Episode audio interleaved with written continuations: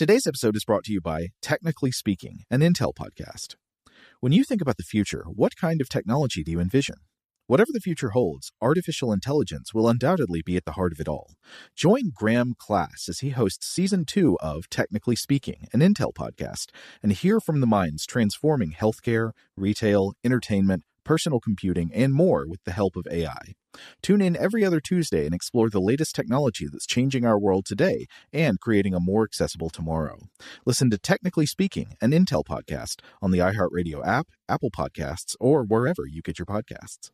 What's up? This your boy Lil Duval, and check out my podcast, Conversations with Unc, on the Black Effect Podcast Network. Each and every Tuesday, Conversations with Unc podcast feature casuals and in-depth talk about ebbs and flows of life and the pursuit of happiness. Unlike my work on stage, I tap into a more serious and sensitive side to give life advice and simply offer words of encouragement, yet remind folks to never forget to laugh. Every Tuesday, listen to Conversations with Unc, hosted by Lil Duval on the Black Effect Podcast Network, iHeartRadio app, or wherever you get your podcasts presented by AT&T. Connecting changes everything. Okay, picture this. It's Friday afternoon when a thought hits you. I can spend another weekend doing the same old whatever, or I can hop into my all-new Hyundai Santa Fe and hit the road. With available H-Track all-wheel drive and three-row seating, my whole family can head deep into the wild. Conquer the weekend in the all-new Hyundai Santa Fe. Visit HyundaiUSA.com or call 562 for more details. Hyundai, there's joy in every journey. Rev up your thrills this summer at Cedar Point on the all-new Top Thrill 2. Drive the sky on the world's tallest and fastest triple launch vertical speedway. And now, for a limited time, get more Cedar Point fun for less with our limited time bundle for just $49.99. Get admission, parking, and all day drinks for one low price. But you better hurry because this bundle won't last long. Save now at cedarpoint.com. Welcome to Stuff to Blow Your Mind, a production of iHeartRadio.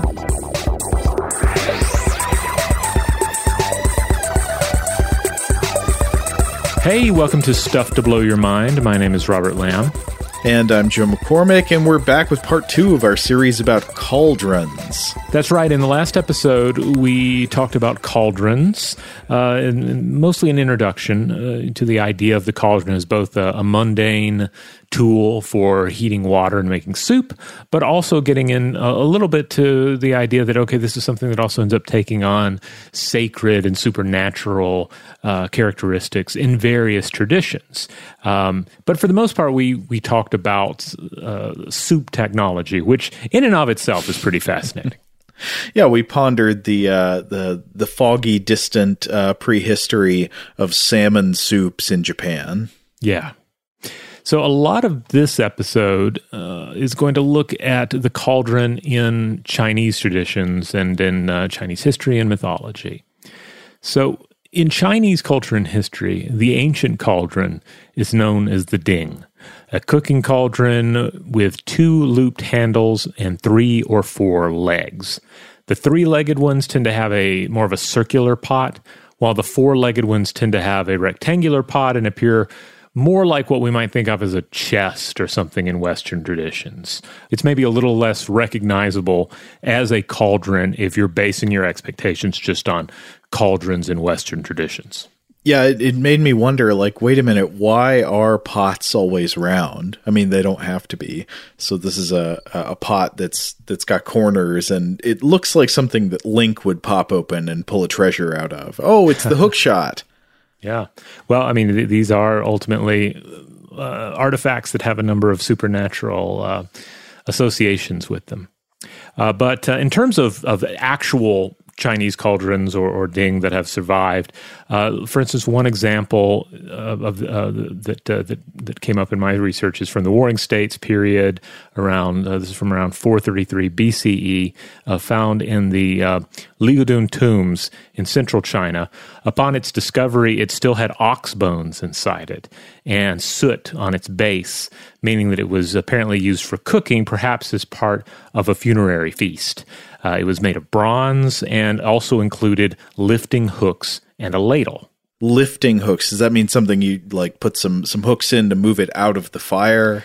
Correct. Uh, in in this in this case, now when we get into um, later discussions of um, of cauldrons, you also get uh, into the idea of flesh hooks for your cauldron that have to do with, uh, you know, obviously, for the manipulating of flesh, uh, you know, some sort of meat that you're cooking inside of said cauldron. But these, I believe, yeah, were just to to move the cauldron around while it was heated.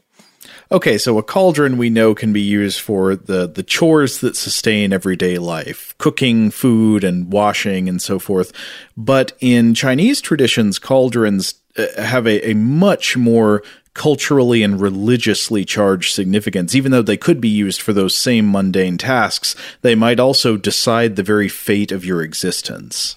That's right. And and, uh, and and I do want to stress that a lot of this will also end up lining up with traditions in the West as well that we'll get into much later. But but yeah, this this thing that for all intents and purposes is about you know heating water for soup or maybe for laundry or something like that ends up taking on greater significance. So, in Chinese tradition, the ding became associated with power and land ownership, and it was used not only for food production and also for storage, it was also used to make sacrifices to the gods. And the idea of gods here might also well include uh, ancestral spirits, right? There's right. sort of a, a, blurring of the distinction there that, like, appeasing one's ancestors was believed to play a role in uh, determining your fortune. Right. Now, one of the sources I was looking to for for this episode is an article titled Visions of Hell in Asia from 2018, published in the Journal uh, of the Oriental Society of Australia by scholar Paul Mirabile. And in it, uh, the author writes, quote, In ancient China, the cauldron was the alchemical recipient par excellence for the sacrifices, animals and humans, required in order to transmute them into immortal creatures when mixed with certain minerals and metals. Now, I want to stress that he's he's talking very broadly here. This is not to imply that all of these various cauldrons, including the specific one I just mentioned, was used for anything like human sacrifice. Uh, but of course, human sacrifice is something that one encounters uh, in the ancient traditions of, of, of every human culture, just about. So, uh, but yeah, this idea that uh, we we touched on very briefly in the last episode that what is a cauldron, what is a cooking pot, but other than something that transforms one thing into another state. Right, so it might transform a say a tough piece of game meat into a nutritious broth and a much more tender piece of meat, and it might transform uh, uh, various ingredients living and dead into a bunch of fumes, a pillar of smoke or a burnt offering that would be seen as pleasing to the gods or to one's ancestors. Correct. Now, when it comes to the the sacred ding, there is a uh, like we mentioned earlier. It, it, also has this this this prestige with it. It signifies power, and it can also uh, signify a divine right of rule. And uh, in this, there's no greater example than the nine cauldrons of Yu the Great. Now, we've discussed Yu the Great before on Stuff to Blow Your Mind, as he is the legendary um, uh, ruler of the Xia dynasty of the second and third millennium BCE, uh, born uh, uh, from the, the belly of his father's corpse. He's said to have quelled the great floods and established dynastic rule in China. Uh, his control of the flood is attributed uh, differently in different tales, uh, but I think we can summarize it as entailing the defeat of monsters, the possible Promethean theft of the sacred self renewing soil from the gods, uh, the help of various gods, and also the use of dam and irrigation technology. Uh, so he's a you know he's a culture bearer, and uh, oh, he's also said to have measured the earth, and in some accounts he stands eight feet tall. But the other feat attributed to Yu the Great is that he also cast the nine cauldrons upon rising to power. As Yang, An, and Turner discuss in the Handbook of Chinese Mythology, quote, those cauldrons had the divine function to teach people to distinguish between faithfulness and treachery, and to keep evils and demons from harming people, so they were treated as national treasures. And I believe it's uh, that this story is related to the idea that the cauldron itself is a, a sort of symbol of power, both in a, a literal and metaphorical sense. Like that, in the mm-hmm. literal sense, that you would have to be a rich and powerful person in ancient China to own one or more of these cauldrons. And also that the cauldron was kind of like a symbol of someone's power or political dominance. Right, right. And in this case, there there are nine of them because there were nine cauldrons for the nine provinces, but then nine also had um, cosmologically important um, connections as well. Uh, there's also this tradition of saying that the, the nine cauldrons uh, sometimes are scattered and lost. And uh, and it was um, said that whoever wished to claim imperial power and reign by the mandate of heaven would need to collect all these nine cauldrons. Yeah, I think I recall reading somewhere that there's an expression means something like seeking after cauldrons or something that, that mm-hmm. means like ambition for power. Yeah, yeah. There, uh, there are a number of different sayings in, uh, in, in, in Chinese tradition that allude to cauldrons and uh, and make use of this motif. Uh, in the book Chinese Mythology and Introduction, Anne Birrell adds that while Yu the Great forged the vessels, they are said to have been cast by Fei Lian, the, the dragon god of wind. The cauldrons uh, could and would change weight and size, or even vanish completely, or reappear at will, quote, according to the virtue or decadence of the dynasty possessing them. Whoa. So, yeah, this gets pretty interesting. For instance, if a dynasty is virtuous, then the cauldrons would become so massive that they would be almost impossible to lift. It was said that when the, the Zhou people overthrew the Shang, the Zhou's virtue was such that it took 90,000 men to lift a single cauldron. But then when the, uh, the Qin overthrew the Zhou, one of the cauldrons just like immediately flew into the river. Oh, so the inanimate objects have a will of their own. It's almost like the One Ring, except exactly. I guess the yeah. the uh, the cauldrons are virtuous, whereas the ring is wicked. Yeah, yeah. Uh, it's also specifically noted that it is the weight uh, that is important, not the size. So you you might have a, a, a dynasty that is corrupt, uh, and the cauldrons might look enormous, but they weigh little uh, mm. thus signifying that uh, you know that they're uh, morally impoverished. Uh, but then the, the, the opposite is also true. You might have a noble dynasty, and the cauldrons are very small, but it would take like ninety thousand men to lift a single one of them because such is the virtue of these rulers. Oh, that, that resonates in a very pleasing way because you imagine like an evil dynasty having these giant cauldrons that are easily blown over by the wind. They yeah. big surface area and very little mass. Yeah, yeah, I think it works on, on so many levels. Uh, they, were said to have been cast in iron and also said to be illustrated with images of the gods and forged from metals offered up by the nine regional stewards. There is also discussion of them being important to distinguish malign creatures, which are sometimes translated as goblins and trolls. So I'm not sure if that's meant to mean that the cauldrons also d- depicted these uh, quote unquote adverse beings uh, but because uh, uh it doesn't seem like it's explicitly stated, but um, at the very least, they had images of gods on them. Now, as for the use of cauldrons in sacrifice, uh, Anne Birrell includes a wonderful passage from the ancient text, the Book of Songs, or the, the, the classic of poetry. Uh, the passage in question is celebrating the agricultural culture hero and god, uh, Hou Ji, aka Lord Millet, uh, here uh, part of it in translation, of course, describing the sacrifice. Our sacrifice, what is it like? Some pound, some bale, some sift, some tread. We wash it soaking, soaking wet. We steam it piping, piping hot.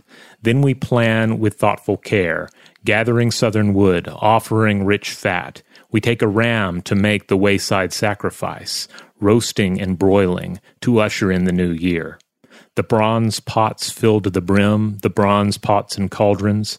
As soon as their aroma rises up, God on high enjoys it with pleasure. The rich fragrance is right and proper. For Hou Ji inaugurated the sacrifice. With no fault or blemish, his people have continued it to the present day. I like the line on here about as the aroma rises up, God on high enjoys it with pleasure because that uh, that is not unique to this poem or to uh, Chinese religious traditions. Mm-hmm. It's a it's a, a common feature of many religions mentioning God enjoying God or gods enjoying the smell of a burning sacrifice. Yeah. So yeah, there's a, there's a lot of this that is uh, that is ultimately yeah, univer- universal. Um, it's uh, it's fascinating. Shout out to Astepro for sponsoring this episode and providing us with free samples. Rob, as the uh, the local host with allergies here, they sent you some of their nasal spray to treat your allergies. What was your experience like? Yeah, that's right. I always wrestle with the pollen a bit when it rolls in during the spring. So they sent me the little uh, nasal spray. I tried out the product, and yeah, it sure did help me get on top of my symptoms for the day. And it's so fast acting, uh, it was already kicking in before I left the house. Astepro is a first of its kind nasal allergy spray. It's the fastest 24 hour over the counter allergy spray. It starts working in 30 minutes, while other allergy sprays take hours. Astepro is the first and only 24 hour steroid free allergy spray. Astepro delivers full prescription strength indoor and outdoor allergy relief from nasal congestion, runny and itchy nose, and sneezing. Get fast acting nasal allergy symptom relief with Astepro. Go to asteproallergy.com for a discount so you can get Astepro and go today. A S T E P R O allergy.com. Astepro and go. Use as directed for relief of nasal congestion, runny nose, sneezing, and itchy nose due to allergies. Today's episode is brought to you by eBay. eBay Motors is here for the ride. Remember when you first saw the potential? And then, through some elbow grease, fresh installs, and a whole lot of love, you transformed a 100,000 miles and a body full of rust into a drive that's all your own. Look to your left, look to your right. It's official. No one's got a ride like this. There's nothing else that sounds like, feels like, or looks like the set of wheels in your garage. With over 122 million parts, you can make sure your number one ride or die stays running smoothly so there's no limit to how far you can take it. Brake kits, turbochargers, engines, exhaust kits, roof racks, LED headlights, bumpers, whatever your baby needs, eBay Motors has it. And with eBay Guaranteed Fit, it's guaranteed to fit your ride the first time, every time, or your money back. Plus, at these prices, well, you're burning rubber, not cash. Keep your ride or die alive at ebaymotors.com. Eligible items only, exclusions apply. Today's episode is brought to you by Technically Speaking, an Intel podcast. When you think about the future, what kind of technology do you envision? Whatever the future holds, artificial intelligence will undoubtedly be at the heart of it all. Join Graham Class as he hosts season two of Technically Speaking, an Intel podcast from Ruby Studio in partnership with Intel. Explore the future of technology that's rapidly evolving our world today with the help of AI. There's still so much work and research needed to fully understand the power and potential of AI, and Intel is at the forefront of implementing AI in revolutionary technology that's changing the world we live in for the better. In each episode, Graham interviews the minds transforming medicine and healthcare, retail, entertainment, personal computing, and more while pioneering new uses for AI in these spaces. Tune in every other Tuesday and explore the latest technology that's changing our world today and creating a more accessible tomorrow. Listen to Technically Speaking, an Intel podcast on the iHeartRadio app, Apple Podcasts, or wherever you get your podcasts. Okay, picture this. It's Friday afternoon when a thought hits you. I can waste another weekend doing the same old whatever, or I can conquer it. I can hop into my all new Hyundai Santa Fe and hit the road. Any road. The steeper, the better. Because my all new Santa Fe is available with H track, all wheel drive, so I can hit the trail without a worry in the world. Heck, with three rows and best in class rear cargo space, I can pack the whole family in with all our gear. We've got available dual wireless charging for our phones, so we'll never lose touch with civilization, and we won't lose touch with the primordial power of Mother Earth. So, which is it? Waste the weekend or do something a little more epic? And conquer it in the all new Hyundai Santa Fe. Visit HyundaiUSA.com or call 562 314 4603 for more details. Hyundai, there's joy in every journey. Now, for the second episode in a row, I'm going to also cite a children's book. Um, this is another uh, children's book. Uh, this one is titled Two of Everything. And Chinese American author uh, Lily Toy Hong uh, wrote this. It's, it's fun. Uh, and she credits it as being based on a Chinese folk tale. Um, and I'd love to read another telling of it, but I haven't been able to find, find one. I'm sure it's out there. Uh, but it does involve some sort of a magical pot or cauldron. uh, in this story, uh, which is which has some some wonderful illustrations. An elderly couple uh, in in China, and this has a historical setting, by the way. So it's not. I don't think it's supposed to be like modern China. Uh, mm-hmm. But this elderly couple, they they happen to happen upon this pot or this cauldron, and they quickly find out that anything you drop or place inside the cauldron comes out duplicated. So you can imagine how this story goes. You know, food, gold gets duplicated, and finally, somebody's going to fall in that cauldron. The old man falls in the cauldron, and now there are two old men. Uh, so the story ultimately ends on a happy note with the couple deciding, okay, we're going to put the pot away. We're not going to use it unless we absolutely have to. But by this point, they're living side by side with their own doppelgangers uh, who have a replica of everything that they have. So I was looking around to try and find um, um, another version of this story, uh, and I, I, was not able to. But in the process, I found another story that includes cauldrons as a as a key plot point that I think will transition into something else we're going to talk about in a bit. It's mm. a it's a, a, wonderful little story called "The Wizard's Lesson." This story uh, appeared in the uh, the book Chinese Fairy Tales and Fantasies, edited and translated by Moss Roberts, a professor of East Asian Studies at NYU. Uh, the original title is Tu Zu Chun, and it is included uh, in the uh, the Su Suan Kuai Lu, an early 9th century CE collection compiled by Li Fu Yin.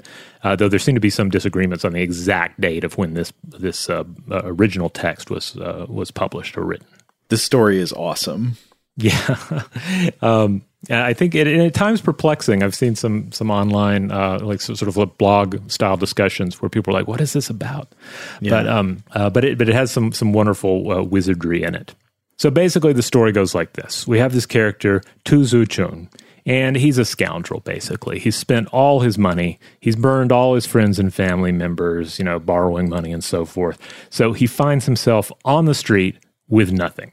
And then up comes an old man and ask him, "Hey, look there, buddy. How, how much money would it take to set you right? Like how many uh, how many strands of coins will it take?" And Tu Zu Chun names a, a, sum, and the old man just kind of scoffs, and he's like, oh, "You should probably go higher than that." And uh, he gives him another sum, and uh, the old man agrees. And he's, he gives him enough cash on the spot for a night's rest somewhere, and says, "Meet me tomorrow in the market, and I'll give you the full amount." So this goes exactly as promised. And the next day, he receives his first millions from the old man. Like it's a it's a true fortune, enough for him to have a, a real you know uh, proper start at rebuilding everything in his life, and then some. But you can imagine what happens next. He mm-hmm. immediately blows it all on a lavish lifestyle, and before long, he's back on the street again. Then here comes the old man, approaches him again, and this basically the same thing happens again, once more, only this time he squanders an even greater fortune. The third time, however, the old man warns him that if an even greater fortune won't do the trick this time, then there's clearly no helping him.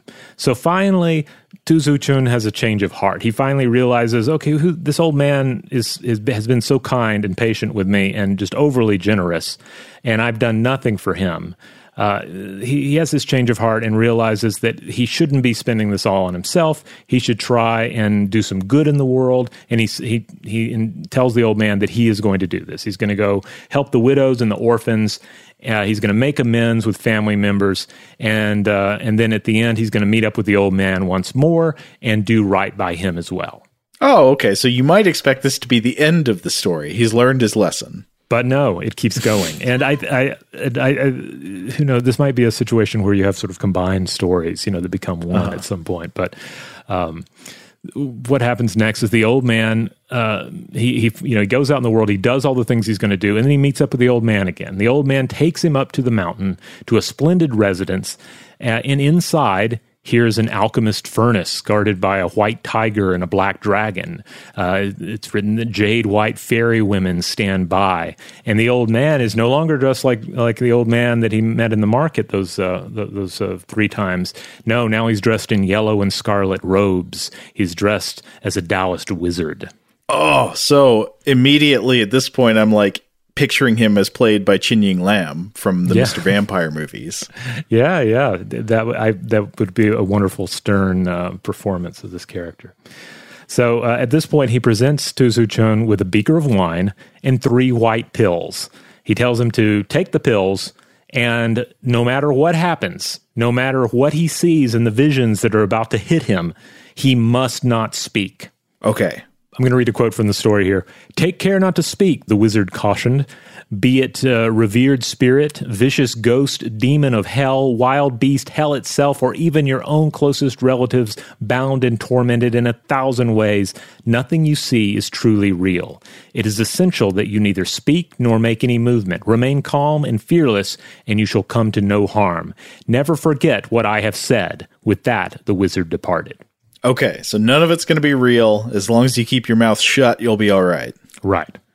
And then the visions begin to hit him. So it's uh, it's just kind of like one wave of visions after the other. So first, a, a swarming army rides up on him, and a ten foot tall general in armor, that's just referred to as the general, comes up on an armored horse and demands that he tell tell identify himself. He remains quiet. The general leaves in a rage, and then he, the, then tu, uh, Tuzo Chun is tormented by snakes and spiders and other beasts. There's a there's he's harassed by storms. This is the devil rides out. This is the Christopher Lee is like he's got him in the circle. Yeah, yeah. It's like instead uh, only this time it's the, the circle is silence. He cannot Right. break that silence. Tuzu Chun, I'd rather see you dead than speak. So after the storms, the, the general returns, and this time he has his men place a great cauldron in front of Tuzu Chun. And uh, in, in the story, it's written The general returned, this time leading an ox headed sergeant and his soldiers of hell, together with other weird faced ghosts. They placed a huge cauldron of boiling water before Tuzu Chun and closed in on him with spears, swords, and pitchforks. And so at this point, they threaten him. They say, Look, identify yourself or we're going to boil you alive. Uh, he doesn't speak. So then they drag his wife before him and they start beating her, and he still refuses to speak. So they chop her up into little pieces, and he still doesn't say anything. And finally, the general denounces him as a quote, master of the black arts and has his soldiers behead him. Well, this got gory. Yeah, yeah, it gets it gets gory in a hurry. This story. Yeah, but but we got to remember what was said at the beginning. The the Taoist wizard promised him none of this is going to be real. It's just visions. Just don't say anything. Right. So then uh, Tuzu Chun's soul passes on, and he uh, become and he comes before the king of the dead, who identifies him. He says, "Hey, you're that heretic," and orders him cast into the hells. Quote. Zuchun tasted the torments of hell to the fullest molten bronze, the iron rod, pounding, grinding, the fire pit, the boiling cauldron, the hill of knives, the forest of swords. But he kept the wizard's words firmly in mind and bore the pain without letting a moan pass his lips. Then the torturers reported to the king that the punishments were completed. And at this point, the king of the dead says, Okay, that's good. Uh, he can go on and be reincarnated now. Uh, let's have him reincarnated as a woman. And so he's born uh, again as a, a small female child. And now the female Tuzu Chun, as an infant, still doesn't cry out. Uh, grows up uh, mute, uh, marries, has a child herself at this point, and then her husband finally like has an episode and and and, accuse, and accuses her of being uh, improper by refusing to speak to him and murders their child before her. So Ugh. finally, after a life, and it's yeah, it's it's brutal, and after a lifetime of silence, now she finally breaks her vow and unleashes a cry of anguish. And at this point, the whole vision collapses. And once more, here's Tuzu Chun himself again, still seated in the wizard's pavilion with an empty wine flask in his hand, and the wizard's just cursing at him for failing.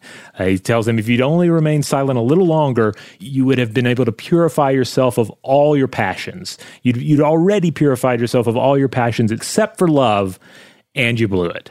And now you're not going to be immortal. Yeah, that is harsh. No, he already he got killed. He had watched all his people get killed. He got killed. He got sent to hell, tortured in hell, then lived a whole other life. But the, but the wizard is like he just had to hold out a little bit longer. How was he supposed to know how long it would be? Yeah, yeah, he had no idea. He, he was just Yeah. supposed to keep going. But supposedly he was close. Like this was the last test, and he was not able, able to overcome it. Remember how this started with this guy like blowing all his money on parties? Yeah, yeah. It is a it's a weird story. One, one I may I may have to look into more to see if I can, uh, you know, grasp the uh, some of the, the the deeper meanings involved here. But on the the surface level, like coming back to cauldrons, it does feature cauldrons twice, and both of them in a very threatening manner. Uh, mm-hmm. The idea that if you don't speak, I'm going to boil you alive, and then once you're in hell, you may be boiled as well. Oh well this would not be the only vision of of uh, hell or negative afterlife that involved boiling. And in fact there are some famous boiling uh, puddles ponds and rivers in dante's inferno though mm-hmm. i don't recall there ever being a cauldron. Maybe there is. I, I think there are just various boiling rivers and and, and puddles well, Paul Mirabile mentions this. I think just as a, a brief aside, uh, because you know, I think for starters, the paper's mostly mostly dealing with uh, with Asian visions of hell, but mentions that there are certain saints who had visions of hell, and they might mention boiling, but they don't mention cauldrons, and part of that could be the legacy of sacred cauldrons in some of the European traditions, the pre-Christian European traditions that we'll discuss in the future. Like the idea being that if the cauldron is sacred, you would not find that in hell. Mm. And of course, that might you might well ask, well, what are you guys talking about? You just you've already talked about sacred cauldrons in Chinese traditions, and here they are popping up in Chinese hell. What's going on there? Well, I, I we'll get back to that, and uh, I think it'll ultimately wind up making sense but yeah, clearly, whatever its particular religious significance, I think it's also got to be highlighted in this story just because it's like a, a horrific way to threaten somebody with death. Right. And, and, you know, certainly when we start talking about weird uh, forms of um, capital punishment and execution, I mean, the, the line between that and human sacrifice uh, is often a bit blurred. Uh, you know, both spectacles are, are doing something beyond simply uh, killing an individual or burning a piece of meat, that sort of thing. Yeah, and sometimes in history they appear to have been sort of the same thing. That like mm-hmm. some human sacrifice in history was clearly carried out on people who were believed to have committed some kind of crime, or people who were like prisoners of war. Right, and so death by boiling pops up many times in global tales and traditions, often often as a means of state execution for uh, all sorts of things like sorcerers, bandits, counterfeiters, poisoners, and traitors. Uh, some accounts may be legendary, but there are plenty of, of, of very uh, believable historic cases of boiling executions. And it was practiced into the 16th century in France and Germany as a punishment for clipping coins.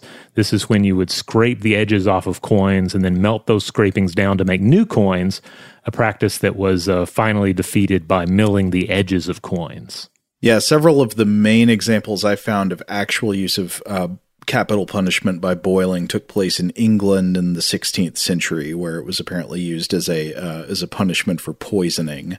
There was famously a guy named Richard Rouse who made some porridge that uh, they, I think he was a cook, and he made some pois- uh, porridge that poisoned like a bishop and then just a bunch of other people who happened to eat it, and uh, at least a couple of people died, and he was put to death through a public boiling. It's pretty yeah. gruesome. Very gruesome. It's it's interesting. Like I guess with the, the with the with the, the, clipping of coins, there's sort of a hey, if you you boil clippings from our money, we'll boil you sort of a thing. Like you you melt money, you get melted. I'm not sure exactly what the poisoning thing is, except that like poisoning was just something they really wanted to to um, uh, to to uh, to draw a line on, you know, and say, look, this is really bad, and therefore you get boiled if you do it. Yeah, I can't prove this, but I I, I have a gut suspicion, and it's that poisoning is a type of crime that is especially horrifying to kings and mm. royal people. Uh, you know, it's, it's, the it's the kind of thing they could imagine happening to them. Right. Don't mess with the king's money or the king's uh, food. Uh, both uh, must be uh, deterred in, in the strongest sense. Um, it's also interesting looking at the the, the, European uh, use of boiling uh, executions because you would see this tradition later on as uh, you know tales were being told of what what is surely going on in various foreign parts of the world, be it Africa or Asia. Uh, you know, there would be these, especially in like sort of the pulp era, uh, this idea of, of boiling people is something that uh, the other does. Uh, oh, whereas yeah. history tells, um, I mean, certainly there are examples of boiling in various cultures, but but clearly they, there was a, a, long history of it occurring uh, in Europe as well. Oh yeah, clearly you can see that as uh, just part of a fiction that sort of exoticizes other parts of the world by imagining like horrific horrific things that might happen there, probably without any evidential basis. Yeah. Today's episode is brought to you by eBay. eBay Motors is here for the ride. Remember when you first saw the potential? And then, through some elbow grease, fresh installs, and a whole lot of love, you transformed a 100,000 miles and a body full of rust into a drive that's all your own. Look to your left, look to your right. It's official. No one's got a ride like this. There's nothing else that sounds like, feels like, or looks like the set of wheels in your garage. With over 122 million parts, you can make sure your number one ride or die stays running smoothly so there's no limit to how far you can take it. Brake kits, turbochargers, engines, exhaust kits, roof racks, LED headlights, bumpers, whatever your baby needs, eBay Motors has it. And with eBay Guaranteed Fit, it's guaranteed to fit your ride the first time, every time, or your money back. Plus, at these prices, well, you're burning rubber, not cash. Keep your ride or die alive at ebaymotors.com. Eligible items only, exclusions apply. Today's episode is brought to you by Technically Speaking, an Intel podcast. When you think about the future, what kind of technology do you envision? Whatever the future holds, artificial intelligence will undoubtedly be at the heart of it all. Join Graham Class as he hosts season two of Technically Speaking, an Intel podcast from Ruby Studio in partnership with Intel. Explore the future of technology that's rapidly evolving our world today with the help of AI. There's still so much work and research needed to fully understand the power and potential of AI, and Intel is at the forefront of implementing AI in revolutionary technology that's changing the world we live in for the better. In each episode, Graham interviews the minds transforming medicine and healthcare, retail, entertainment, personal computing, and more while pioneering new uses for AI in these spaces. Tune in every other Tuesday and explore the latest technology that's changing our world today and creating a more accessible tomorrow. Listen to Technically Speaking, an Intel podcast on the iHeartRadio app, Apple Podcasts, or wherever you get your podcasts. Okay, picture this. It's Friday afternoon when a thought hits you. I can waste another weekend doing the same old whatever, or I can conquer it. I can hop into my all new Hyundai Santa Fe and hit the road. Any road. The steeper, the better. Because my all new Santa Fe is available with HTRAC, all wheel drive, so I can hit the trail without a worry in the world. Heck, with three rows and best in class rear cargo space, I can pack the whole family in with all our gear. We've got available dual wireless charging for our phones, so we'll never lose touch with civilization, and we won't lose touch with the primordial power of Mother Earth. So, which is it? Waste the weekend or do something a little more epic? And conquer it in the all new Hyundai Santa Fe. Visit HyundaiUSA.com or call 562 for more details. Hyundai, there's joy in every journey. Today I'm going to give you some straightforward advice on how to deal with naughty kids. How about instead of timeouts, time ins? Time for you to start paying some bills. I'm JB Smoove, and that was a full episode of my new podcast, Straightforward, inspired by guaranteed straightforward pricing from AT&T Fiber. Get what you want without the complicated. AT&T Fiber, live like a gigillionaire. Available wherever you get your podcast. Limited availability in select areas. Visit AT&T.com slash hypergig for details.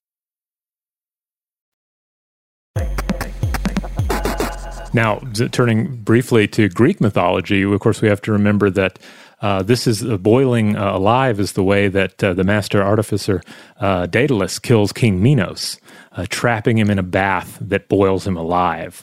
Um, clever, and it seems like the, the, the very sort of revenge that Daedalus would use against his enemy. Oh, I didn't remember that part of the story. That's interesting. Yeah. I believe it is depicted in one of the the Jim Henson Greek storyteller episodes. They have, uh, I think, two oh, okay. different ones that involve Daedalus. Uh huh. But uh, back to, to Eastern depictions of hell. So um, there's that line in Big Trouble in Little China. I believe it's from the uh, uh the character Eddie, who says uh, the Chinese have a lot of hells. Uh, and indeed, you'll um, find Eastern depictions of hell often in, they'll include generally 18 different um, uh, Diyu uh, or underworlds. And uh, the exact nature of these hells or underworlds vary from text to text. Uh, but each one has a different flavor. They're a different, like this is where uh, you'll encounter the, the, the, the hill of knives, uh, or this is the one where you'll encounter the boiling feces, that sort of thing. Several of them were listed in that um, passage I read earlier uh, from the, the, the story of the wizard's lesson. And I actually don't know the answer here. Would these also, like in some of the, the classic Christian depictions of hell, have specific tortures for people who's, uh, depending on their characteristic sin? Yes, absolutely. And in case, in this case, the yeah, the hell of, of oil cauldrons would be uh, reserved for thieves and a, a, few other kind of related uh, transgressions.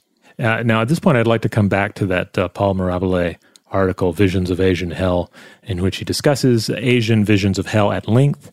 And as, as mentioned previously, he singles out the alchemical nature of cauldrons in Chinese traditions, which is seems very key here. So, on the mundane level, it is a piece of technology that allows us to transform the nature of various ingredients into food.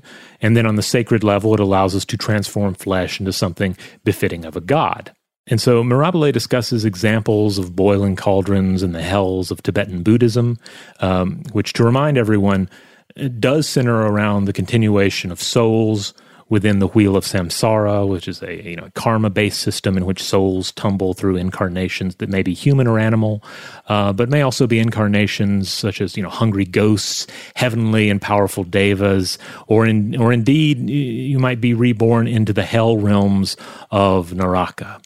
And the goal is ultimately, in the, the grand scheme of Buddhism, to remove oneself from this endless wheel and attain freedom from the cycle of death and rebirth, because that's the only way to just sort of win, I guess you would say. Like if you keep playing the game of samsara, you're just going to pinball around, you know. So you might you might ascend on high into the form of a of, of a demigod, a deva, but then perhaps all that power and wrath that you have at your disposal that ends up corrupting you and propels your soul back down into the hell realm.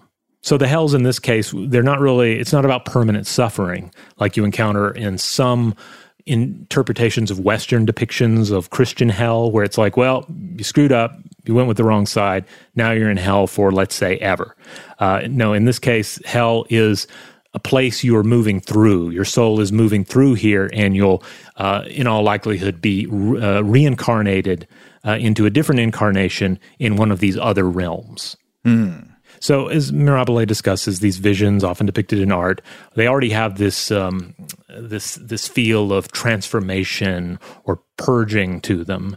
Um, so, demonic beings might be cooking human souls, but to what end? Right? We have to remember that cooking again is a transformation and the form of cooking in the cauldron of sacrifice is supernaturally so.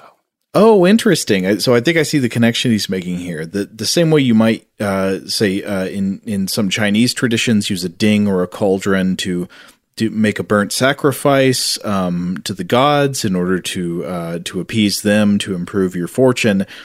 In, for example, this Buddhist vision of hell, you may also be put into a cauldron yourself, but in this in a similar way are transformed into something potentially holier. Yes. And this ends up being reflected in Taoist traditions as well, uh, which in Taoism is perhaps more concerned with transformation of the soul or self and immortality, but it ends up being influenced by Buddhism when Buddhism uh, enters into China from India roughly 2,000 years ago. Uh, and so, in considering images of cauldrons and hell in the Chinese temple of Qinghuang in Linzashu in western China, Mirabile says, quote, In fact, we could interpret the Taoist hell as some enormous cauldron into which have been poured the ingredients necessary to permutate the present state of imperfect beings into their possible perfection by long and painstaking alchemical assimilations. Interesting. Yeah, so I, I really love that uh, that idea. And again, it comes back to again that question question you might ask: Well, if if the, if some Europeans were hesitant to take take a sort of divine um, legacy of the cauldron and then place it in depictions of hell, even if you're dealing sort of with different religious traditions, why would you see it in Chinese traditions? And I think it is because you have this different view of what what hell is doing. This idea mm-hmm. that uh, these depictions of torment are not about like uh, in game suffering, they are about changing you into something else, which is the purpose of the ding, the purpose of the cauldron, whether you're dealing with the process on earth or uh, something more celestial or indeed something in one of the hells. And I should also point out, yeah, that you also see this, this these visions of uh, of hell outside of Chinese traditions and and outside of uh, of Indian traditions. This also pops up in uh, Japanese views of, uh, of, of hell and so forth. All right, we're going to go ahead and close out this episode then. Uh, but I'd love to hear from everyone out there. Uh, if you have additional things you'd like to add about uh, Chinese traditions of of cauldrons be they the you know the, the, the, nine cauldrons of Yu the Great, or or these various depictions of Taoist and Buddhist hell. Uh, I'd love to hear from anyone out there. Uh, likewise, any any sort of pop culture and fiction related treatments of cauldrons that kind of match up with what we've discussed here today. Totally. In the meantime, if you want to check out other episodes of Stuff to Blow Your Mind, you can uh, find those episodes in the Stuff to Blow Your Mind podcast feed on Tuesdays and Thursdays, we publish our core episodes. Uh, those are the main episodes of Stuff to Blow Your Mind. And then on Mondays, we do listener mail. On Wednesdays, we do a short form monster fact or artifact episode. And on Fridays, uh, we you know we cut loose. We put aside most serious concerns and we just talk about a strange film. Huge thanks, as always, to our excellent audio producer, Seth Nicholas Johnson. If you would like to get in touch with us with feedback on this episode or any other, to suggest a topic for the future, or just to say hello, you can email us at contact at stufftoblowyourmind.com.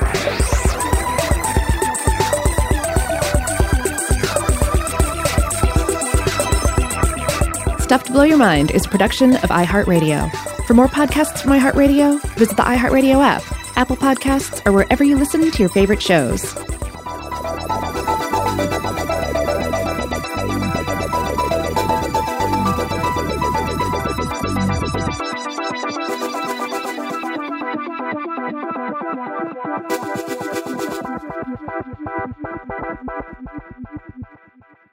Today's episode is brought to you by Visible. The future of wireless is here, and it's transparent. Switch to Visible, the wireless company that makes wireless visible. Get a one line plan with unlimited 5G data powered by Verizon, just $25 a month, every month, taxes and fees included. No hidden fees, no surprises, no, really. What are you waiting for? Get with the times and switch to Visible at visible.com. Monthly rate on the Visible plan for data management practices and additional terms, visit visible.com. Rev up your thrills this summer at Cedar Point on the all new Top Thrill 2. Drive the sky on the world's tallest and fastest triple launch vertical speedway. And now, for a limited time, get more Cedar Point fun for less with our limited time bundle for just $49.99. Get admission, parking, and all day drinks for one low price. But you better hurry because this bundle won't last long. Save now at cedarpoint.com. The wait is almost over. Get ready for the 2024 NFL season as the full schedule is announced. Every rivalry, every rematch, every rookie debut, every game revealed. The 2024 NFL schedule release, presented by Verizon, coming in May. Live on NFL Network, ESPN2, and streaming on NFL Plus. Terms and conditions apply to NFL Plus. Visit NFL.com slash schedule release to learn more. Are you looking for the perfect move in ready home this spring season? Now's the time to buy at Fisher Homes. For a limited time only, enjoy below market interest rates starting at 5.375% APR, 6.139% APR. With these exclusive lower rates, you can save hundreds on a move in ready home and start enjoying the benefits of home ownership even faster. Schedule your personal tour with one of our new home specialists at FisherHomes.com and make this spring the season you find your perfect home sweet home. Financing provided by Victory Mortgage, LLC, NMLS 461249, Equal Housing Lender.